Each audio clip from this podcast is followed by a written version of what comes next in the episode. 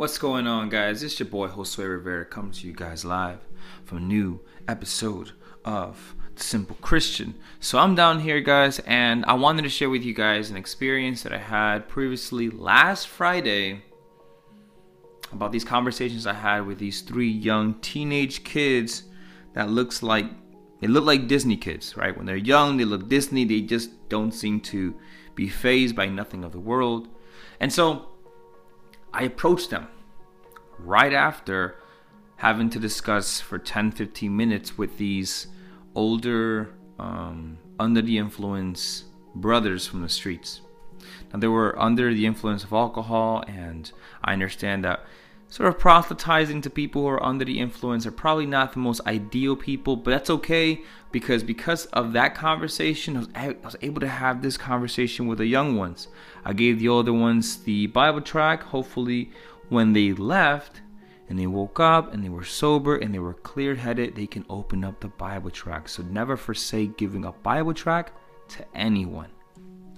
Now, this is where the mistake happened I got into a conversation with three young kids. It was probably five or six of them because they were all rolling pretty deep. And if you guys know us Christians, when we're young and we're at the church, we're not caring too much about what the Bible says. We're just there for social hall reasons, rolling deep in church clothes, trying to look smooth. And so that's what happened. We're there trying to look smooth, and so we don't even know our Bibles.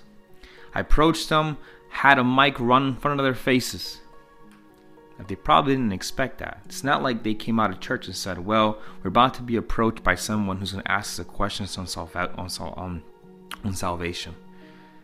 And so there I go. I approached them.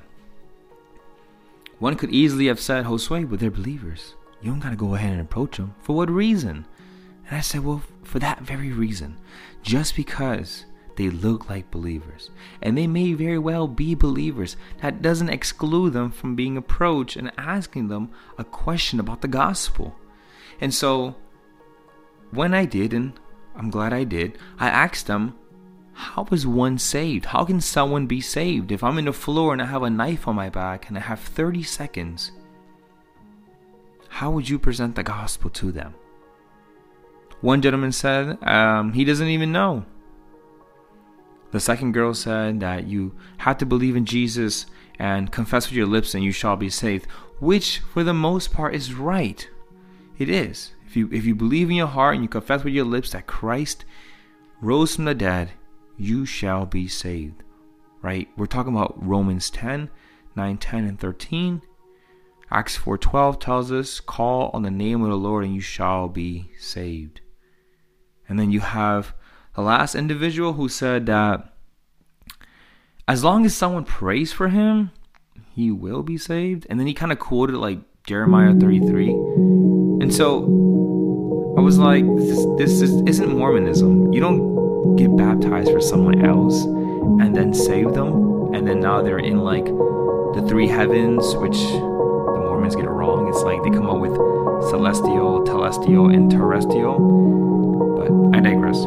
It broke my heart when I heard these answers. I mean, besides the second one, which wasn't really wrong. It broke my heart because how arrogant I came off. Like, their answers may have not been theologically correct, and that's cool, but how I came off, how I brought the mic, how I came off as arrogant, as naive, as pompous, yeah, I was, I wasn't feeling good about that, guys. And that should never be the case when it comes to preaching the gospel. I want to read from a passage in 1 Peter 3.15 that a lot of you guys are probably aware of. It says here, But in your hearts honor Christ. Was I honoring Christ at that moment when I was evangelizing? Were you honoring Jesus when you go and evangelize? Was it about you? Was it about your ego? Was it about your pride? Were you trying to sound intelligent? Were you trying to sound studious? Were you honoring Jesus in your heart? It continues Honor Christ the Lord as holy, always being prepared to make a defense to anyone who asks you for a reason for the hope that is in you. We all know that, and if you don't, that there is evidence to prove that the Christian faith is true. We have a surmountable amount of evidence to prove that Christianity is true. And so we take this evidence and we, we give it a name that's in the Bible. It's called apologia, which is give a defense for the faith that is in you. What we call it today is called apologetics. But what Peter here finishes off by saying, yet do it with gentleness and respect. And I would be honest with you guys, I wasn't being gentle, I was probably not as respectful as I, as I should have. And it isn't a bad thing, guys. I think when we get too hard on ourselves, we we, we throw the baby with the bathwater. We say, well, that was a really bad experience. I'm never going to do this ever again. No, don't ever do that. Just because one conversation went south doesn't mean they're all going to be south. And so take this story of mine as just one of many, and if it helps you and it comforts you, then no, I made mistakes. I can come off arrogant. I can. I can come off as I might know more than you or as I'm trying to school you, but my intentions are not that. I'm still trying to honor Christ.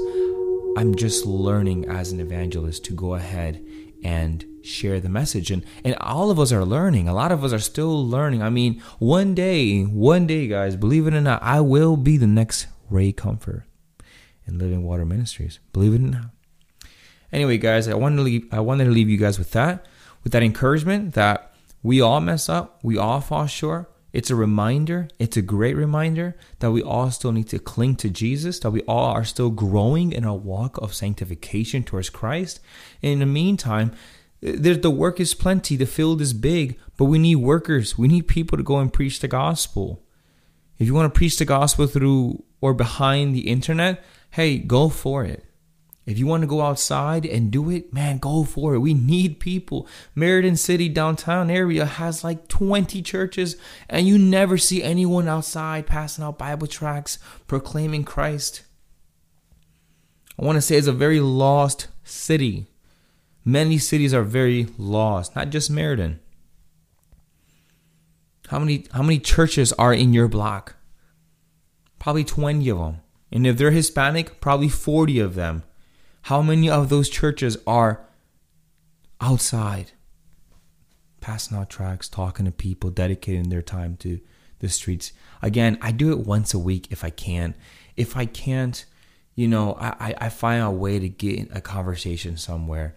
And if you feel convicted about not going outside or not talking to that person at work or not sharing the gospel, ask the Lord to give you that boldness, that courageousness, that courageousness, I mean, right? To do it in, in whichever way it looks like, whether it's blogging, vlogging, podcasting, street evangelism, however it is. Let's not forget that the kingdom of God is at hand and people need to repent. With that being said, guide, may the grace of God and the peace of the Holy Spirit guide you into all blessings. Until next time, guys, deuces.